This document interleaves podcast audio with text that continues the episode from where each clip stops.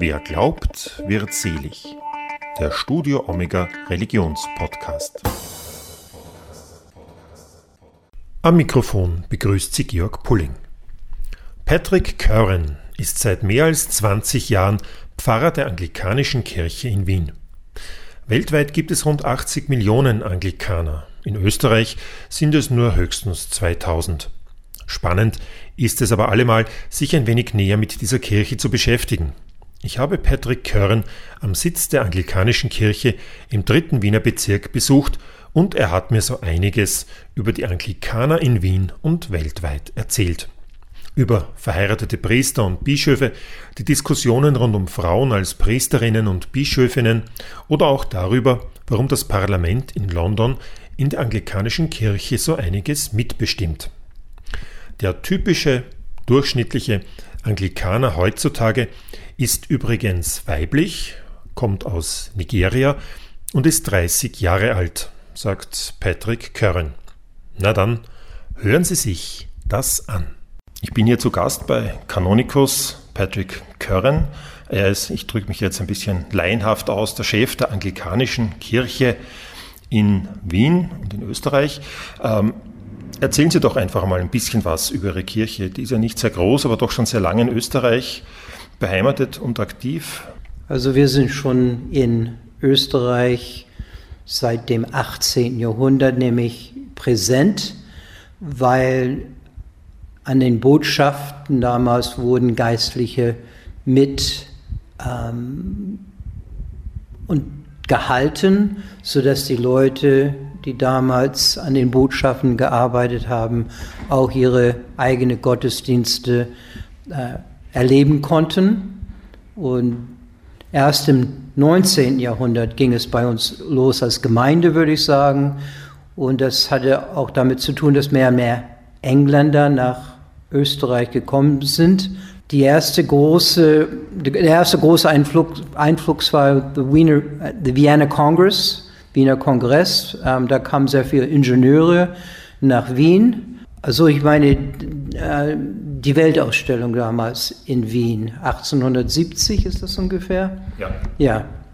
Da sind sehr viele Leute gekommen und haben hier gearbeitet als Ingenieure, aber auch Jockeys sind damals gekommen. Und es gab natürlich einen Austausch zwischen den Adligen. Da gab es auch einige Adlige, die hier sich niedergesetzt haben. Also es war ein Gemisch von Menschen äh, und es wurden immer mehr, die dann nach ähm, Österreich gekommen sind damals. Auch einige, die hier ähm, Fabriken aufgemacht haben, auch bekannte Fabriken, jetzt äh, nicht mehr so bewusst in Österreich. Und es kamen so viele Menschen zusammen, dass es dann nicht mehr möglich war, die Gottesdienste in der Botschaft zu halten. Und man hat sich dann bemüht, eine Kirche zu bauen. Und diese Kirche wurde dann auch gebaut durch Subskriptionen. Also die Leute haben Geld gesammelt. Und da haben einige Österreicher damit damals beigetragen. Auch bekannte Namen ähm, hier in Österreich. Und diese Kirche, die befindet sich im dritten Bezirk, wenn ich das richtig ja, gelesen habe. Ja, ja, in der Metternichgasse, auch mal Richthofengasse genannt, Jahresgasse. Jahres ist ein Öster äh, französischer Diplomat, der ähm, Pazifist war und deswegen auch ähm, letzten Endes ermordet wurde. Den gedenken wir hier im dritten Bezirk. Und es wurde gegenüber von der Residenz des Botschafters gebaut. Die Botschaft war, glaube ich, soweit ich weiß, im ersten Bezirk.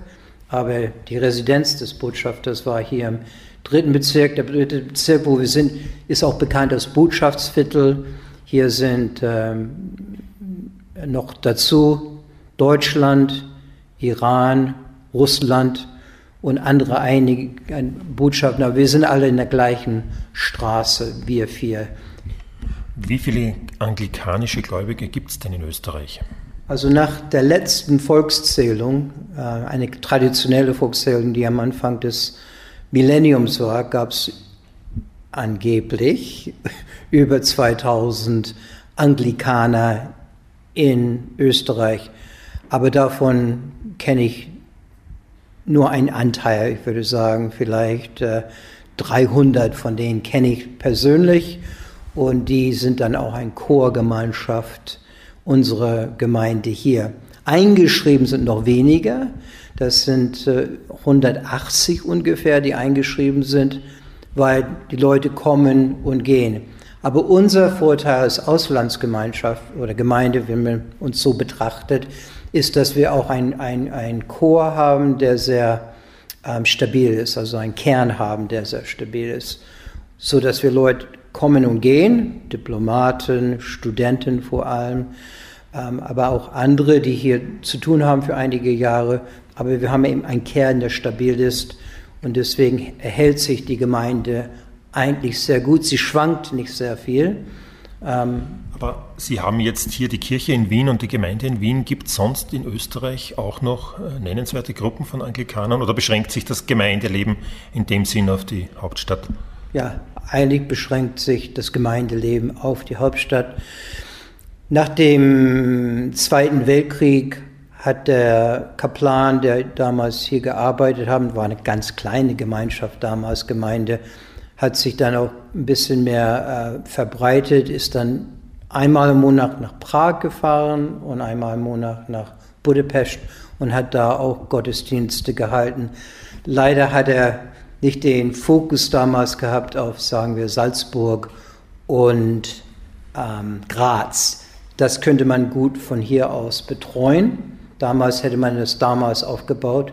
Und über die Jahre hinweg haben immer wieder Leute angefragt, ob es nicht äh, eine anglikanische Kirche gibt in diesen zwei Orten. Aber wo wir doch eine kleine Gemeinde hatten, war in der britischen Zone und das war in Klagenfurt. Und als ich hergekommen bin in 2000, da gab es noch eine, eine, eine Gruppierung von Anglikanern oder englischsprachige Menschen, die aus England kamen, die ähm, damals entweder geblieben sind nach der Besatzung oder haben während der Besatzung ähm, eine Österreicherin oder Österreicher kennengelernt und haben dann geheiratet. Also, aber das ist jetzt eigentlich nicht mehr so ähm, präsent. Aber was wir noch in Klagenfurt haben, ist natürlich, ich weiß nicht, ob Sie das kennen, the Commonwealth War Graves Cemetery. Da gibt es, äh, das wird von äh, the War Graves Cemetery Verein unterhalten. Das sind ungefähr 300 Gräber, die auf den Zweiten Weltkrieg zurückgehen. Ähm, in den letzten Monaten von 45 haben da einige Briten natürlich und Commonwealth äh, gekämpft und sind dann auch da gestorben und begraben. Jetzt habe ich Sie ja zu Beginn unseres Gesprächs mit Canonikus angesprochen. Ich muss jetzt äh, hier äh, öffentlich beichten. Ich habe Sie vorher gefragt, wie ich Sie anreden muss, weil ich es nicht wusste. Was ist ein Kanonikus? Ja, so das gibt es in den meisten Kathedralen. Ähm, das sind Leute, die von dem Bischof ernannt werden, ihn in seine Kathedrale zur Unterstützung. Es geht auf Mittelalter zurück, auf die monastische Gemeinschaften. Da gab es immer, the chapter nennt sich das auf England. Und wenn man ein Mitglied des Chapters war, war man auch ein Kanonikus. Und die werden eben berufen und die sollen den Bischof beraten. Also das ist ein Gremium, den den Bischof berät, weil er auch verantwortlich ist für die Kathedrale zusammen mit dem Domdekan. Das heißt, es ist ein bisschen mehr auf alle Fälle als nur ein Gemeindepfarrer. Ähm, und wer ist jetzt Ihr Bischof? Unser Bischof ist Robert Innes und der sitzt jetzt in Brussels. Ähm, es war ein Anliegen von dem jetzigen Erzbischof, dass wir einen Bischof haben, der in Europa, aufs Kontinent, äh, lebt und arbeitet. Und deswegen ist er in Brussels. Davor war der Bischof immer in London, weil da auch unsere ähm, Büro für die Diözese ist. Man hatte auch dann guten ähm, Kontakt zur Church House, das ist auch in London. Das ist gleich neben Westminster Abbey und auch natürlich, wo das Parlament ist. Also das war eigentlich für uns eine ideale Situation. Aber es wurde entschieden, dass der Bischof, der Diözesanbischof hier auf dem Kontinent leben soll. Damals war das Vereinte Königreich mit Nordirland noch Teil von äh, der Europäischen Union. Also wir wollen jetzt nicht ins Politische gehen. Ich frage Sie nicht, ob Sie das begrüßen oder nicht begrüßen. Ähm, aber Sie können mir sicher verraten, Ihre Kirche ist ja entstanden, ja an der Schwelle zur, zur Neuzeit, 16. Jahrhundert äh, in England. Es war ein Streit äh, des damaligen englischen Königs äh, mit dem Papst in Rom. Ich weiß nie, ob, ob ich Ihre Kirche jetzt eher zur reformatorischen Tradition zählen soll oder nicht doch irgendwie, ich sage es jetzt ein bisschen flapsig formuliert, eh noch irgendwie auch so katholisch ist, äh, wenn man einen Gottesdienst besucht und sich nicht besonders gut auskennt, äh, fällt einem am Anfang gar nicht so sehr der Unterschied zu einer katholischen Messe auf. Wie würden Sie Ihre Kirche bezeichnen? Ja, also wir sind keine neue Findung der Reformation, das würde ich auf jeden Fall betonen. Und ähm, wir sind eine Kirche, eine katholische Kirche. Und das kann man auch ganz gut verstehen, wenn man weiß, dass der Gregor der Große, Gregory the Great, den Augustinus von Canterbury, wie er jetzt genannt wird, ein benediktinischer Mönch nach England geschickt hat. Das war das nicht England, das waren einige äh, verschiedene Königreiche, die es gab. Ähm, und er ist dann nach England gekommen und hat dann eine katholische Kirche ähm, aufgebaut also katholische Lehre, katholische Ekklesiologie ähm, und deswegen bis zur Neuzeit, sagen wir, bis Heinrich VIII. waren wir eine römisch-katholische Kirche, eine lateinische Kirche. Das sind wir auf jeden Fall, denn ähm, wir haben alle Abtrennungen, die es über die Jahre gegeben hat, bis äh, ins 16. Jahrhundert, die haben wir dann auch übernehmen, übernommen äh, während dieser Reformation, die in England anders gelaufen hat, ist wegen Heinrich den Achten. Ob das ein Geschenk war, muss man sich überlegen, denn bei uns war die Reformation nicht so ähm, streng, sagen wir mal, wie es auf dem, auf dem europäischen Kontinent war. Denn Heinrich Achte war erzkatholisch und das wird dann auch immer wieder, und ich erzähle diese Geschichte immer wieder, denn er wurde dem Titel Defender of the Faith verliehen. Das wurde ihm vom Papst ähm, verliehen. Höchstwahrscheinlich entstammt die Schrift von Thomas Morus, da ist man sich nicht sicher, aber alles deutet darauf hin, dass in seinem Namen, im Namen des Königs, diese Schrift herausgegeben wurde, in dieser Zeit der Umwälzungen. Und es ist ganz klar, dass er den katholischen Glauben, wie er damals gelehrt wurde, vertreten hat. Und als diese Loslösung kam von Rom, ging es eigentlich um seine Ehe. Er hat eine, wie sagt man, eine Annullierung gesucht vom Papst. Und diese Annullierung wurde ihm nicht gegönnt oder es wurde nicht erlaubt. Und das hat mit den politischen Umständen der Zeit zu tun, dass eben Spanien und damals der Papst besser konnten als der Papst, sagen wir, England. Es ging um geopolitische ähm, Dinge, so wie man es heutzutage sieht. Denn bald danach gibt es auch die Spanish Armada, ganz berühmt in der der Geschichte äh, Englands, aber auch in Europa. Die ist 1588, glaube ich, dann vor Großbritannien untergegangen. ähm, also das ist die Vorgeschichte. Aber dann gab es eine Reformation eben in, in England. Aber weil ähm, Heinrich sich schon als losgelöst hatte von, von Rom ähm, und die, wie wir sagen, die weltliche Macht an sich gezogen hat, ähm, ist die Reformation nicht so prägnant, wie sie hier auf dem Kontinent war. Aber er hat sehr vieles zerstört danach. Ähm, irgendwie hat sein Charakter sich anscheinend doch sehr geändert. Aber was sind jetzt Charakteristika Ihrer Kirche? Ich sage jetzt mal im Unterschied zur katholischen Kirche. Oder also gibt es keine Unterschiede? Wir haben sehr viel übernommen äh, von der katholischen Kirche, denn es ist auch Teil unserer Geschichte. Ähm, wir wollten eine Reform, wir wollten, äh, wir wollten protestieren. Diese beiden Worte kann man ja gut benutzen, denn es gab viele Katholiken damals, die eine Reform wollten und es gab viele Katholiken, die protestiert haben.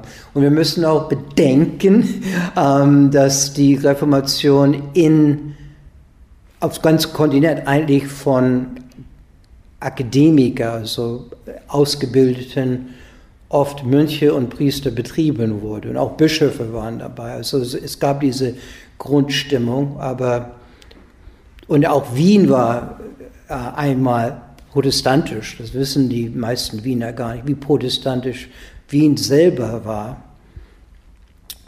Ähm, also einiges, was uns damals getrennt hat, wurde dann, kann ich so salopp sagen, vom Zweiten Vatikanischen Konzil verwirklicht. Also das erste ist, ähm, dass der Gottesdienst in eine Sprache gefeiert wird, die von den Menschen verstanden werden kann, also die Muttersprache des Landes. Das wurde im 16. Jahrhundert verwirklicht. Das, ähm, und das wurde auch ein Anliegen des Zweiten Vatikanischen Konzils, oft den Katholiken nicht bewusst, dass auch ähm, das Abendmahl, die Messe in, in beiden Elementen an den Laien gereicht werden soll. Nicht ab und zu mal, sondern immer. Das ist dann äh, die Symbolik de, des letzten Abendmahls verwirklicht wurde. Das ist in Ihrer Kirche jeden Sonntag, sage ich jetzt mal, der Fall. Ja, das war natürlich wegen, während der Pandemie nicht der Fall. Da wurde nur in einem ähm, Element verabreicht, weil wir auch diese Lehre haben, dass wenn man ein Element empfängt, dann fängt, umfängt man das Ganze, eben diese katholische Lehre. Ähm, die wir übernommen haben im 16. Jahrhundert. Wir haben auch die reelle Präsenz, die haben wir auch äh, weitergeführt. Ähm, ich wollte sagen, ja, das, was da schnell kam, war eben, dass Priester heiraten konnten und das ist dann in diese Sachen sind dann sehr prägnant. Es gab eine, eine, ähm, eine, eine neue Gottesdienstform, die nicht so anders ist in von der Struktur aber in Wortwahl wesentlich mehr auf, ähm, ein, ähm, auf die Barmherzigkeit Gottes eingeht, würde ich sagen, und auf die reformatorische Lehre, dass wirklich ähm, wir alle von der Gnade Gottes letzten Endes total absolut abhängig sind. Also dass man sich nicht irgendwie äh, den, den Heil selber irgendwie erwerben kann. Wir beginnen immer damit, dass wir auf die Gott, Gottes Gnade total ähm, uns verlassen müssen. Wobei das, das ist eine Abgrenzung natürlich zum Mittelalter, wo es ja diese verschiedene Indulgences gab.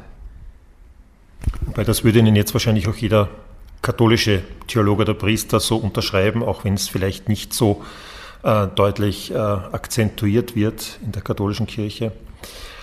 Aber es, da ist noch einige, denke ich, noch Arbeit, die wir äh, nochmal angehen sollen.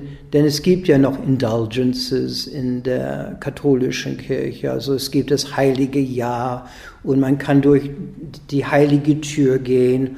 Und wenn man durch die heilige Tür geht, dann wird eine irgendwas, ein Ablass wird, also die das heißt, totale Ablass. Gnade, die wir verstehen, die ganz total ist, kann man nicht irgendwie auch durch diese wunderbare Übungen kann man sich nicht erwerben.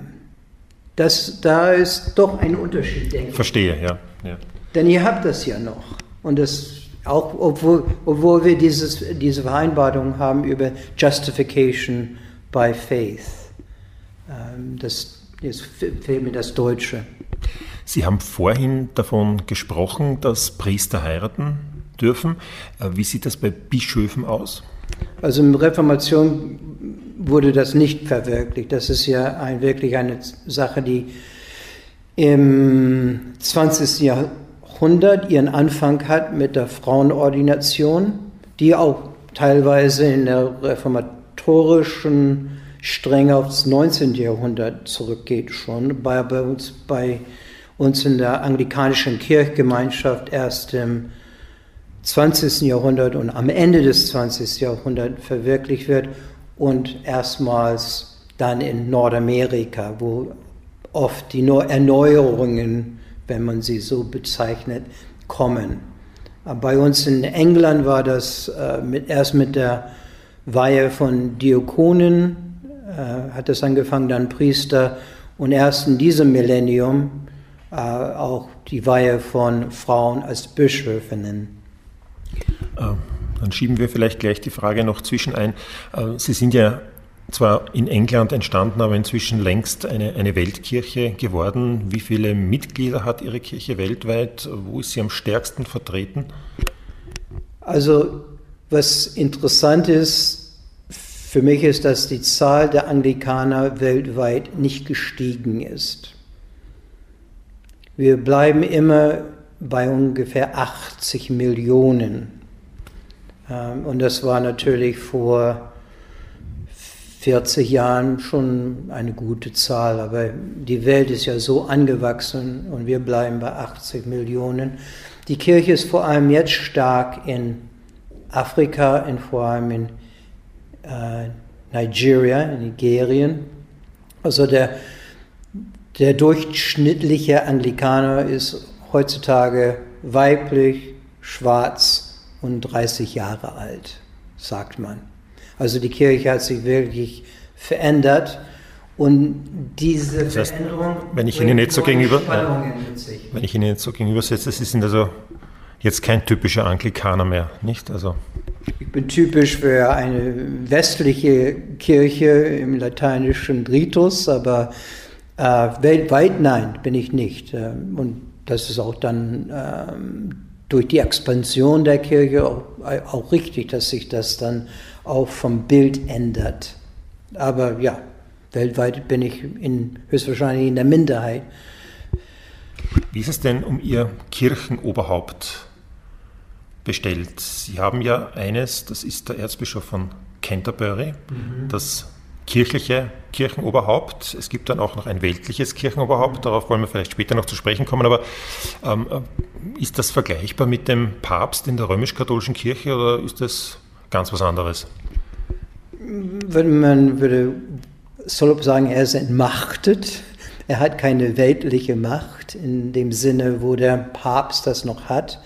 Absolute Monarchy, das ist der letzte Absolut, Absolut Monarch der Welt, ist der ist der Papst. Also das hat er nicht.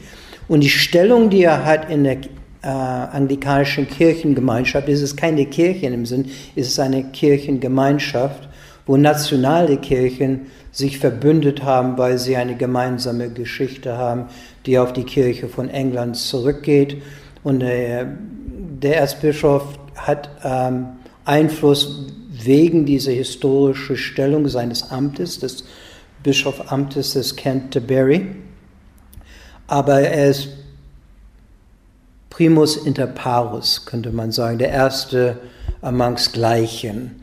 Und was er hat, ist das Recht, als Erzbischof von Canterbury Einladungen zu verschicken an die Bischöfe der anglikanischen Kirchengemeinschaft.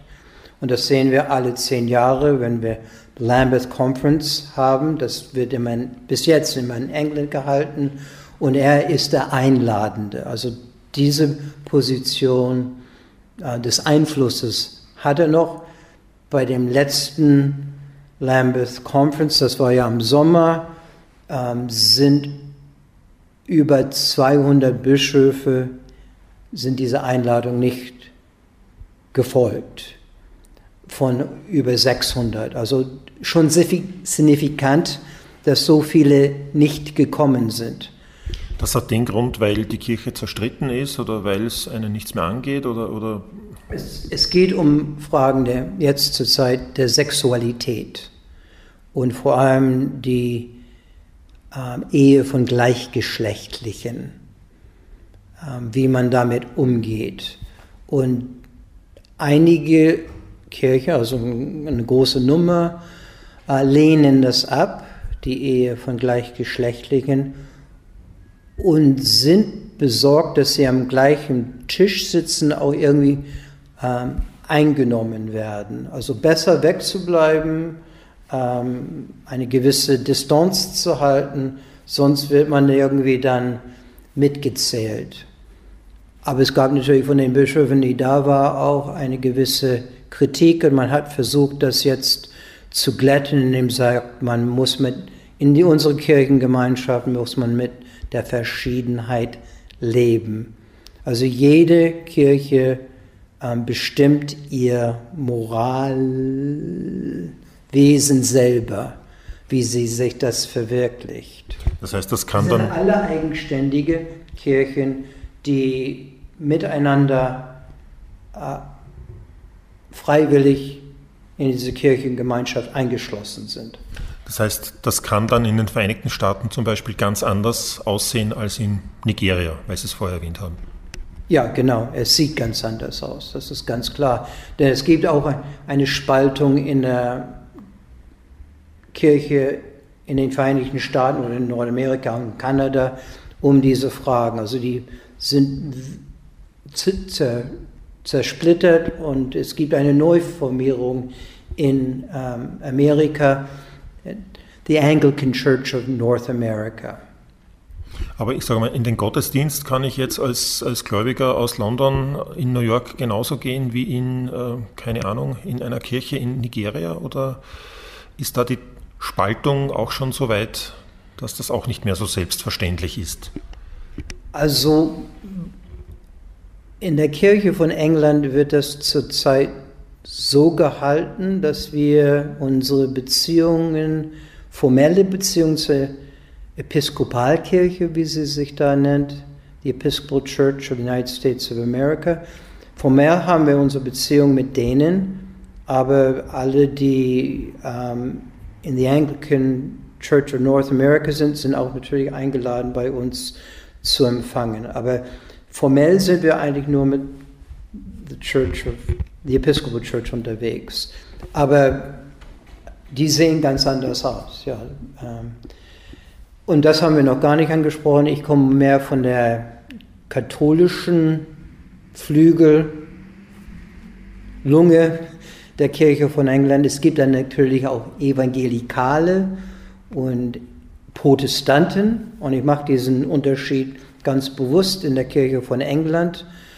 Ähm, und die haben einen anderen Zugang und eine andere Gottesdienstform.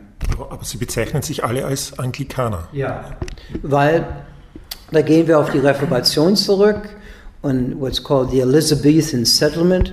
Es sollte einen Monarchen geben für die eine Nation und, soll, und deswegen sollte es auch eine Kirche geben, wo alle zugehörig sind.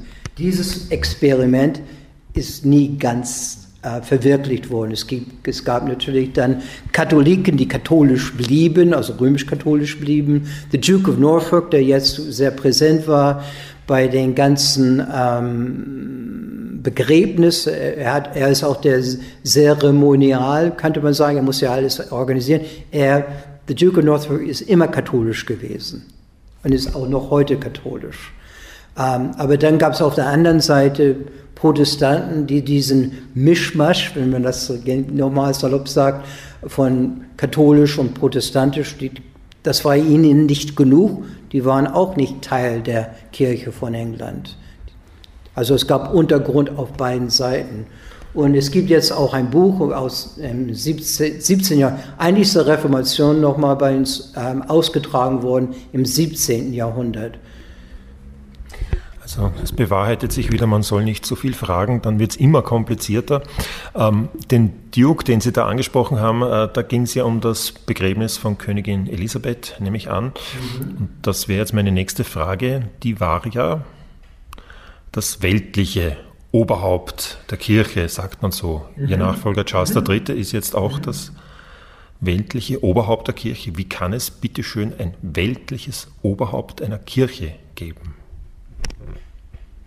Ja, das ist genau, was der Papst ist. Er ist weltlich und er ist auch spirituell. Aber in seinem Fall sind diese zwei Ämter verbunden. Er ist ein Monarch, ne, letzten Endes. Und man muss ja, ähm, ja, Macht ausüben in der Zeit. Das ist ja kein, es ist ja nicht losgelöst von der Zeit. Aber was, was kann der was, König machen? Was, was in England wichtig ist, ist, dass der, der Monarch diese weltliche Macht hat nur vom Parlament. Also es ist ein, eine weltliche Macht, die im Parlament begründet ist.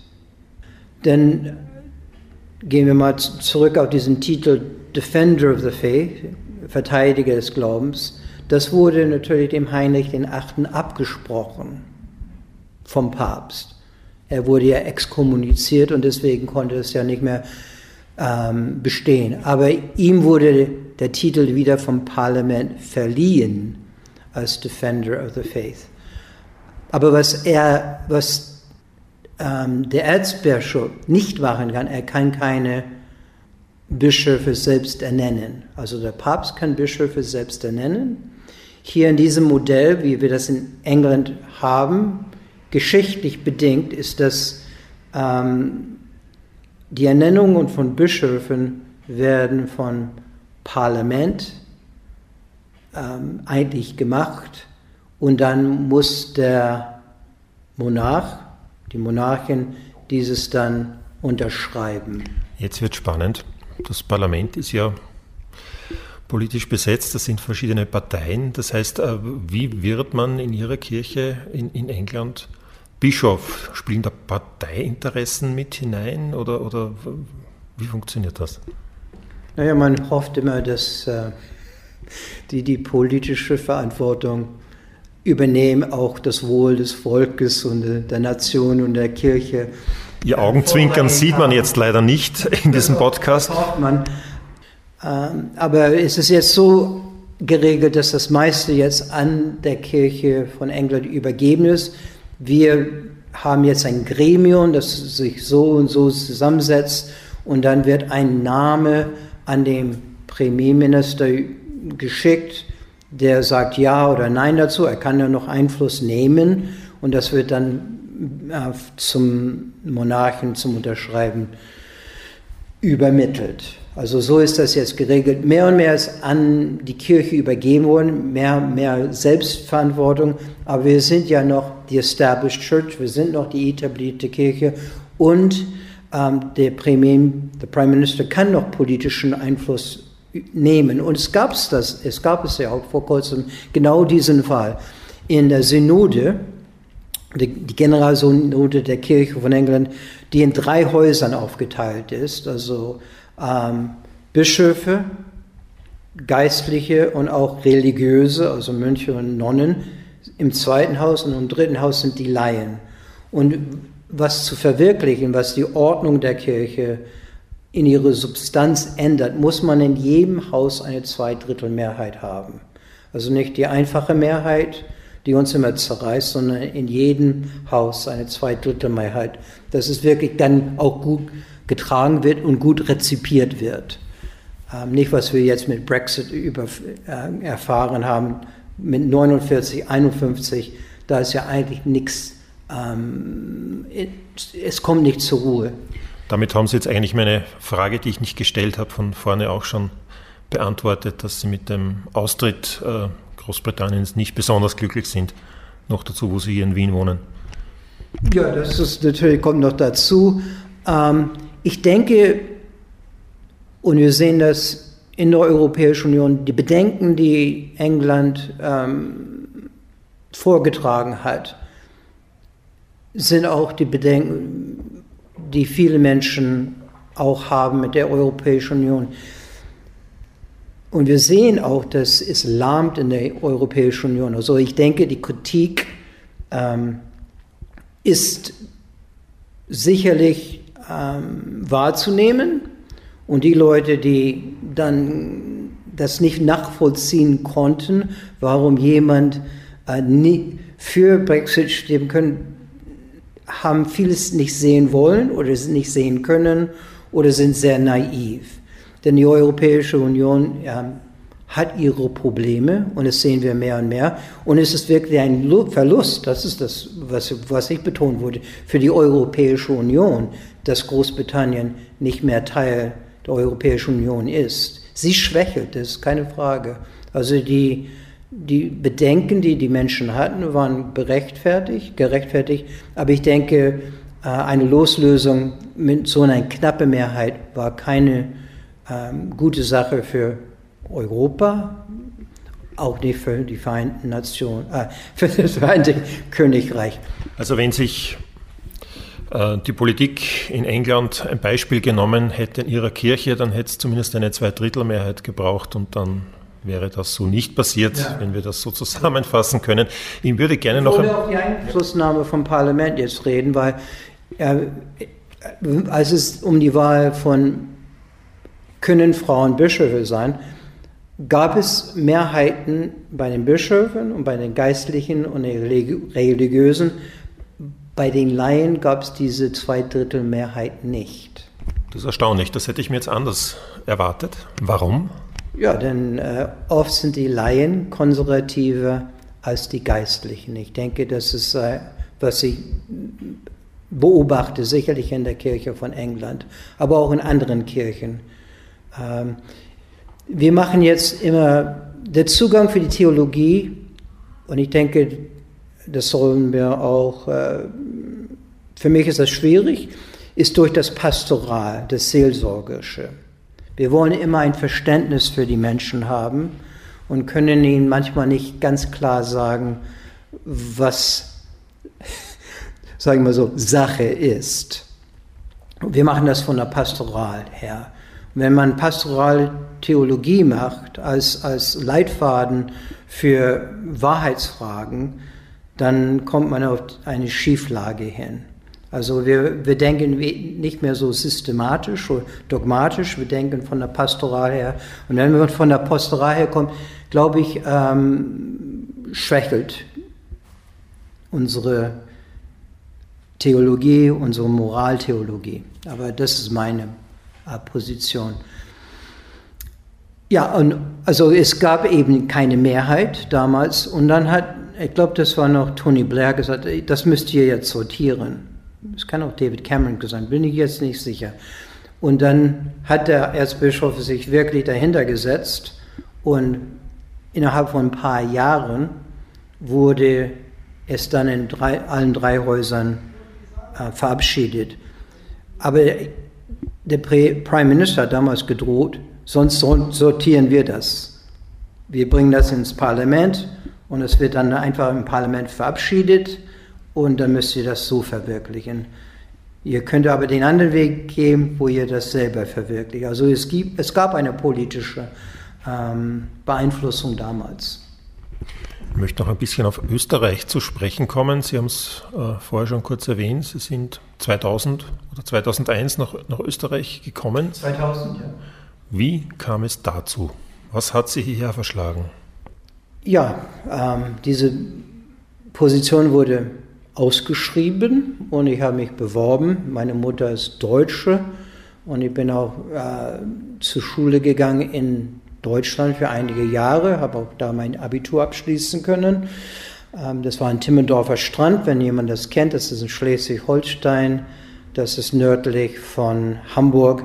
Hamburg ist, wo die Familie ist und meine Mutter ist 1969 äh, wieder nach Deutschland gekommen, hatte Pharmazie während des Krieges studiert. Ihr Vater war Pharmazeut, Apotheker und sie hat dann, als sie 50 Jahre alt waren, eine Apotheke kaufen können. Und deswegen waren wir wieder in Deutschland. Und das heißt, Sie sind aber gebürtig äh, aus England? Nein, nein. Ich äh, wurde in Toronto gezeugt und wurde in Hamburg geboren. Aber das kam, weil mein Großvater damals Apotheke, Apotheker ähm, ja, ähm, Krebs hatte und bald sterben würde. Und meine Mutter wollte da sein und ihn in diesen letzten Tagen, Monaten seines Lebens begleiten. Aber wir waren eigentlich in Kanada und äh, dann bin ich dann zur Schule gegangen in Kanada, nach dem Abitur bin ich gleich wieder nach Kanada, habe da studiert, äh, Altphilologie und habe dann in England im Seminar Chichester Theological College äh, Theologie studiert. Und, äh, ja. was, was hat Sie bewogen, die geistliche Laufbahn einzuschlagen? Ja, ich wollte nicht Priester werden. Ähm, ich war auch Teil, auch nicht, äh, ich war Atheist für einige Jahre, wo ich noch jung war ähm, wurde sehr schnell Deist, ähm, aber es ist eigentlich durch meinen Bruder gekommen, dass ich wieder Anschluss gefunden habe an die Kirche. Er ist in äh, Kanada geblieben, weil er sieben Jahre älter als ich war, hat studiert in Toronto und ist dann nach äh, Halifax, um äh, Altphilologie zu studieren. Und während dieser Zeit, und die Leute, die er kennengelernt ist, ist ihm ähm, eine Berufung zum Priesteramt gereift. Er ist dann einmal nach Deutschland gekommen, nach Hamburg für den Sommer und hat meinen Eltern darüber informiert, dass er jetzt daran denkt, sich zu bewerben als, äh, als Priester.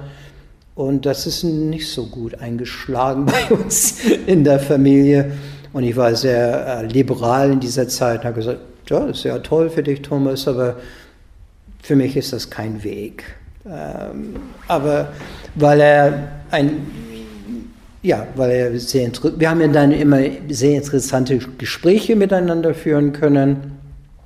Ich kam von einer sehr liberale Weltschauung an und er kam von seiner theologisch-religiöse Weltschauung. Ähm, und wir haben diese Gespräche geführt. Dann bin ich nach Kanada äh, zu studieren. Da war er schon an der Universität in einer Lehrtätigkeit und wir haben dann weiter diese Gespräche geführt und haben gesagt, ja, da muss ich mal wieder in die Kirche. Ich rede ja sehr theoretisch über das Ganze. Und weil ich ein Chorknabe war, kannte ich die Liturgie. Und weil die Leute dachten, ach, das ist Thomas Bruder, der muss sowieso wie Thomas sein. Und die haben mich gleich eingebunden. Also ich fühlte mich gut aufgehoben in dieser Gemeinschaft. Und dann bin ich wieder ist der Glaube in mir wieder gewachsen durch Gemeinschaft. Aber ich würde auch sagen, unbedingt, weil es eine, äh, eine intellektuelle Umgebung war, wo man alles ansprechen konnte. Ähm, man konnte alles recherchieren und Gespräche führen. Also diese Gemeinschaft, in der man alle, über alles sprechen konnte, auch über seine Zweifel oder seine Ablehnung, das war für mich ein, ein, ein eine gute Gemeinschaft, eine offene Gemeinschaft. Und dann, wie gesagt, der Glaube ist mir gewachsen. Und ich bin dann zu dieser ähm, Position gekommen, ja, die Kirche braucht Laien und ich werde auch die Kirche als Laie unterstützen. Und ich bin immer noch diese Überzeugung, aber für mich kam es anders. Aber ich will nur jetzt betonen, wichtig für mich zu betonen ist, dass die Laien wirklich der Humus der Kirche sind. Also ohne Laien, die Verantwortung übernehmen, äh, den Weg, den ich gehen wollte, ist die Kirche sehr schwach. Sie schwächelt. Und ähm, für mich ist da aber dann ein Moment gekommen, wo ich eine Erle ein Erlebnis habe, so kann ich das nicht anders schreiben, denn diesen Weg wäre ich nicht gegangen.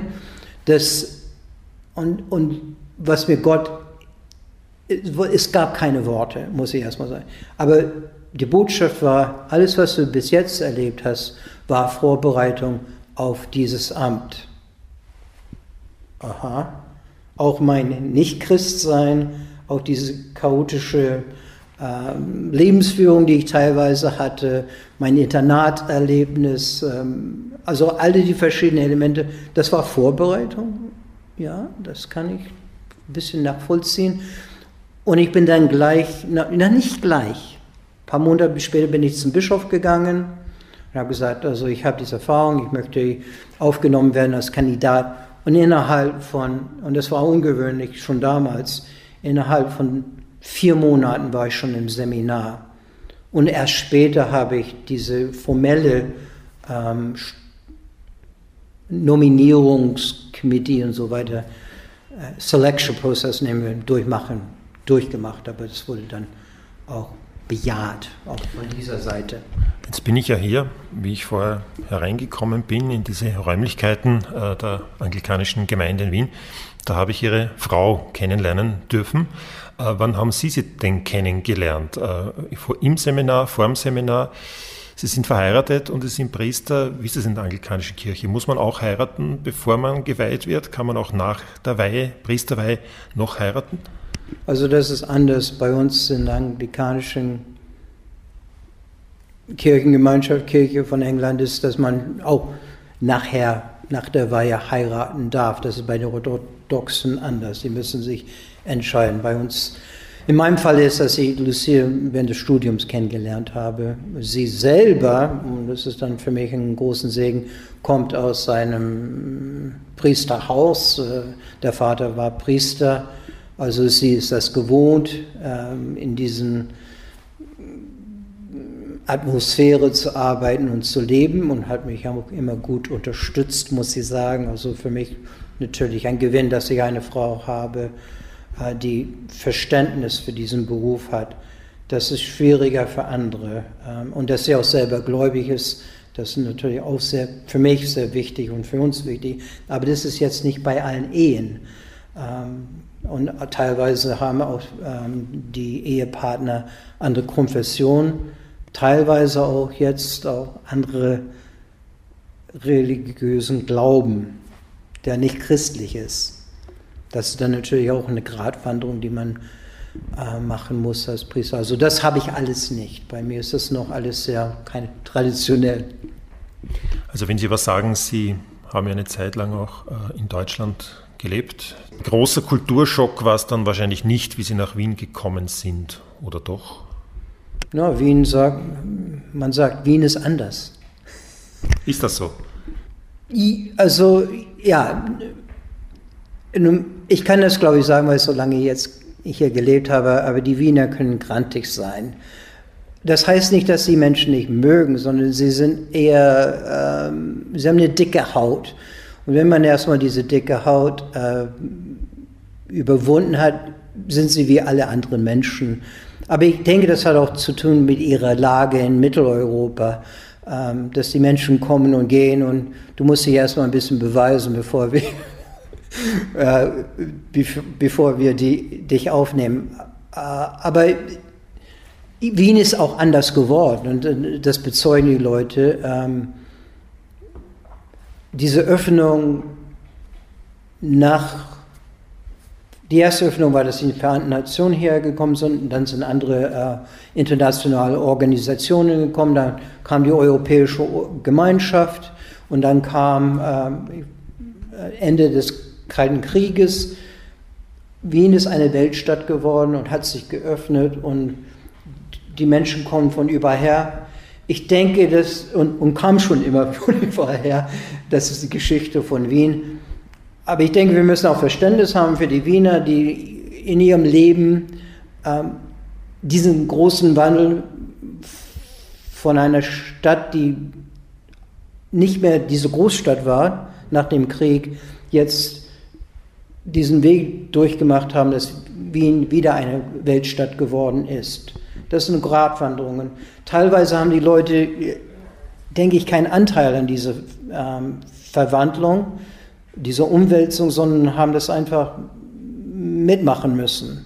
Jetzt ist die anglikanische Kirche nur eine kleine Kirche, aber trotzdem schon viele, viele, viele Jahre äh, zum Beispiel äh, auch Mitglied im Ökumenischen Rat der Kirchen in Österreich. Äh, wie fühlen Sie sich denn als so kleine kirchliche Gemeinschaft ähm, eingebunden in die anderen, teilweise doch sehr viel größeren Kirchen hier im Land? Ja, ich sehe unsere Kirche vielleicht nicht als klein, weil ich Kirche von England bin. Eine, eine Kirche, die ökumenisch sehr viel schon über die Jahre bewirkt hat. Nicht unbedingt in Wien, aber sondern weltweit äh, Vorreiter der Ökumene in vielen Sachen.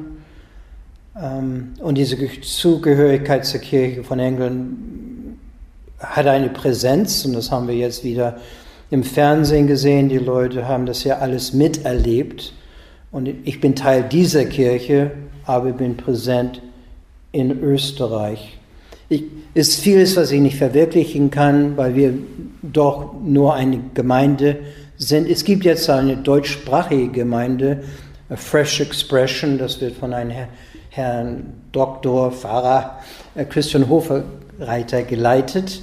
Er ist Österreicher, also es gibt jetzt diese andere Präsenz, äh, die ist auch ökumenisch unterwegs. Ich decke das mehr das Formale ab und er ja, denke ich, die ähm, evangelische Allianz mehr in diese Ecke ähm, zu finden. Aber, und das haben wir nicht angesprochen, dass es eben in der Kirche, weil sie die, die eine Kirche für die eine Nation war, für das eine Volk, eine Breite hat in ihre äh, äh, Ausdrucksformen, dass ein großer Einfluss ähm, auf die englischsprachige Welt und auf das heutige Christentum hat äh, Alpha Course.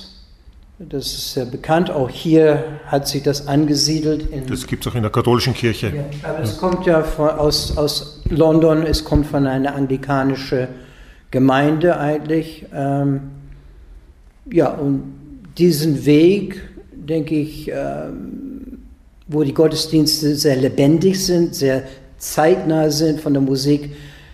Und die Idee da ist, dass man die Menschen abholen soll, wo sie sind, also in ihrem Kulturgut, uh, with Bands und eine uh, eher informelle Liturgie, obwohl es natürlich da auch Liturgie gibt und mehr auf die Botschaft ähm, der guten Nachricht eingehen soll, denn wir leben in einer Zeit, wo viele den Glauben nicht mehr bekennen, nicht mehr ein Wissen darüber haben, wo es un, äh, in einer Zeit leben, wo es egal ist. Kannst, mir ist es egal mit der Kirche, mir ist es egal, ob du einen Glauben hast oder nicht. Gut, Menschen das ablehnen, so, ähm, das wird dann, die haben einen anderen Zugang. Wie beurteilen Sie jetzt die, die ökumenische Zusammenarbeit in Österreich? Sie haben ja auch den Blick ein bisschen über Österreich hinaus in Europa, in der großen weiten Welt. Wie schaut es aus bei uns?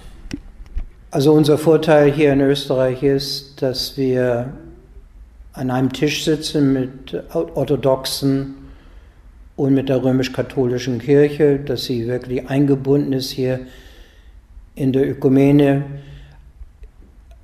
die Ökumene ist dabei, sich wieder zu finden. Und ob sie sich findet, ich denke, ist äh, eine Frage, die wir in den nächsten Jahren herausarbeiten müssen. Ähm, wir in Österreich sind ein bisschen gehemmt, weil wir nicht die finanziellen Möglichkeiten haben, die wir in anderen Kirchen finden, also ökumenische Arbeitsgemeinschaften, ökumenische Rat der Kirchen in anderen Ländern haben, dass wir das alles eigentlich ehrenamtlich machen und ein kleines Budget, Budget haben, um einige Projekte nur zu verwirklichen. Sie sprechen da jetzt die Arbeit des Ökumenischen Rates ja. an. Ja. Genau, das ist eben, da, da hemmt es bei uns. Ökumene im Allgemeinen kann ich wenig zu sagen, denke ich, weil ich das nicht mehr so erlebe, wie das vor einigen Jahren war, wo das eine Aufbruchsstimmung gab. Diese Stimmung, die da mal herrschte, gibt es zurzeit nicht. Und wir müssen wieder Projekte finden hier in Österreich, wo wir gemeinsam was verwirklichen können als Ökumene. Also das Sozialwort, glaube ich, war das, das letzte große Projekt der Ökumene in Österreich. Das war im Jahr 2003, wenn ich es richtig in Erinnerung habe. Da waren Sie schon in Österreich, ja, auch mit ja. dabei wahrscheinlich bei der Erstellung? Ja, habe da mitarbeiten dürfen, hab, war auch ähm, sehr engagiert mit der Übersetzung ins Englische, denn es wurde ja ins Englische übersetzt. Wo sehen Sie denn die Kirchen im gesellschaftspolitischen Bereich aktuell besonders gefordert? Ja, so ist für mich, ich spreche höchstwahrscheinlich sehr persönlich, aber es ist für Erhaltung des Lebens am Anfang und des Ende des Lebens. Ähm, da, aus meiner Sicht müssen wir, sollten wir ähm, gemeinsam arbeiten. Ich weiß, dass es da Schwierigkeiten gibt zwischen Protestanten hier in Österreich und Katholischen. Da gibt es andere Sichtweisen und dass wir da nicht mit einer Stimme sprechen können, denke ich, schwächt unsere Präsenz. Und das wird immer in diesen großen ähm, politischen Themen des, des Heute, wenn wir nicht mit einer Stimme sprechen können, dann können wir nicht sprechen fast. Denn wir werden gegeneinander ausgespielt und wir spiegeln uns gegenseitig gegeneinander aus. Also wir müssen immer diesen Weg finden, gemeinsam zu sprechen. Aber das scheint nicht möglich zu sein. Das schwächt uns in dieser Zeit. Also da sehen Sie noch viel Luft nach oben und große Aufgaben auf die Kirchen zukommen. Ja, aber ich kann, das, das können nur letzten Endes diese groß, größere Kirchen in äh, Österreich selber bewältigen. Da kann ich wenig leider beitragen, kann nur darauf hinweisen. Hier ist eine ähm, ähm, Arbeitsstelle, nein, das ist eine Construction Site, sagt man auf, auf äh, Baustelle. Baustelle, Dankeschön. Das, das Wort suchte ich, genau. Ja, da ist eine Baustelle die angegangen werden muss. Ob es wirklich eine Lösung gibt, da bin ich mir unsicher, muss ich sagen. Denn wir sprechen ja nicht mit einer Stimme. Wir haben andere äh, Ansichtsweisen, Zugänge und das ist dann schwierig. Also es gibt fundamentale Sachen, die wir noch nicht gelöst haben in den Kirchen mit unserem Miteinander. Also diese Aufgabe, diese Baustellenbeschreibung, die gebe ich gerne auch in diesem Podcast weiter. Zum Abschluss, lieber Herr Kanonikus Körren, würde ich Sie gerne noch befragen zu Ihren persönlichen Plänen. Sie sind jetzt 22 Jahre in Wien. Das wollen Sie auch so weiterhalten oder nicht? Wie ist das überhaupt in der anglikanischen Kirche? Geht man da jemals in Pension als Pfarrer oder Kanonikus? Äh, wie schaut das aus? Wie wird das bei Ihnen ausschauen?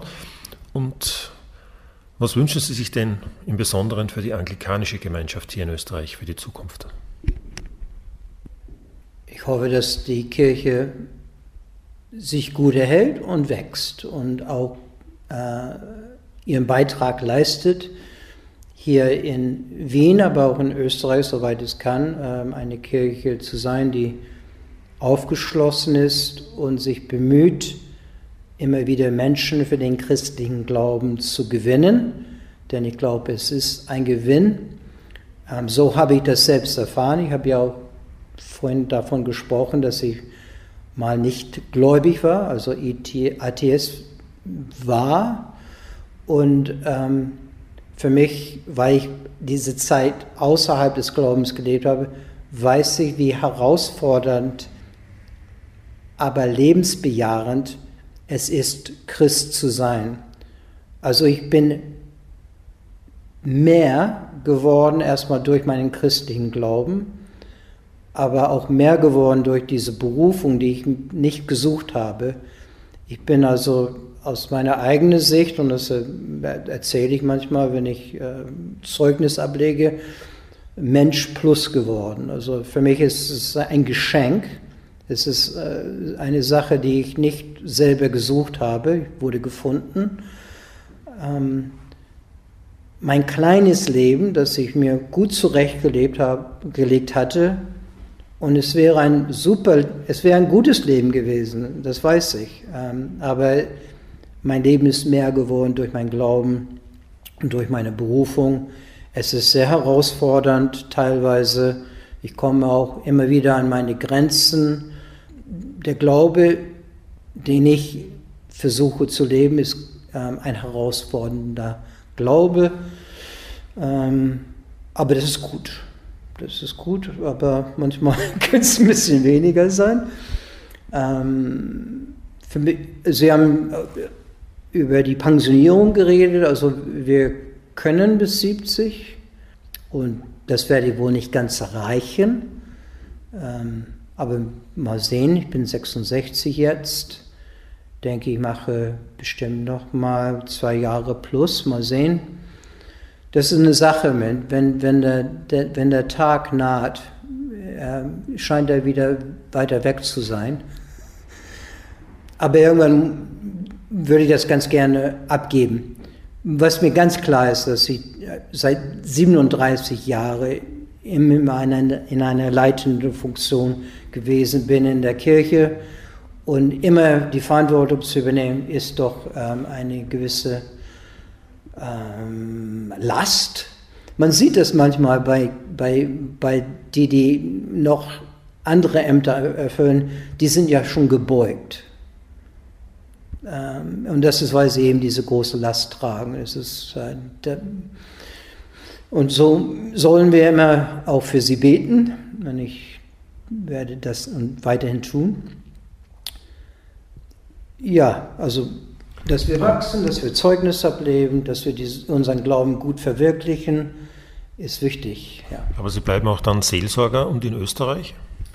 Ich werde dann also pensioniert und wenn mein Nachfolger das möchte, Sie kennen das bestimmt auch in der katholischen Kirche, dann werde ich weiter Verantwortung übernehmen, ihn entlasten oder sie entlasten, aber ich werde sicherlich ein bisschen mehr andere Sachen betreiben. Ich hatte mal vor, ich denke, ob ich das noch mache, ich wollte ähm, Führer, Städteführer in Wien werden, denn ich kann Deutsch und ich kann Englisch und wollte auch ein bisschen mehr über das religiöse Wien dann ähm, Führungen anbieten.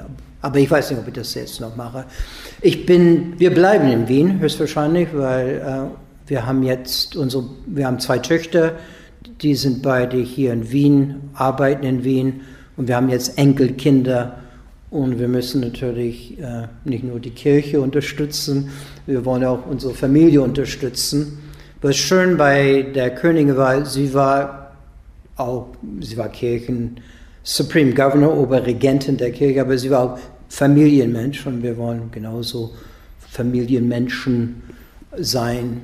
Äh, das ist immer für uns wichtig gewesen. Wir sind auch mit unseren Familien in Kanada und Deutschland wir, führen wir weiterhin gute Beziehungen. Dann wünsche ich Ihnen für Ihre Familie und für Ihre Kirche nur das Allerbeste. Vielleicht machen wir in ein paar Jahren dann einen Podcast und Sie führen uns durch die religiösen Städten Wiens. Bis dahin, vielen herzlichen Dank. Dankeschön. Danke.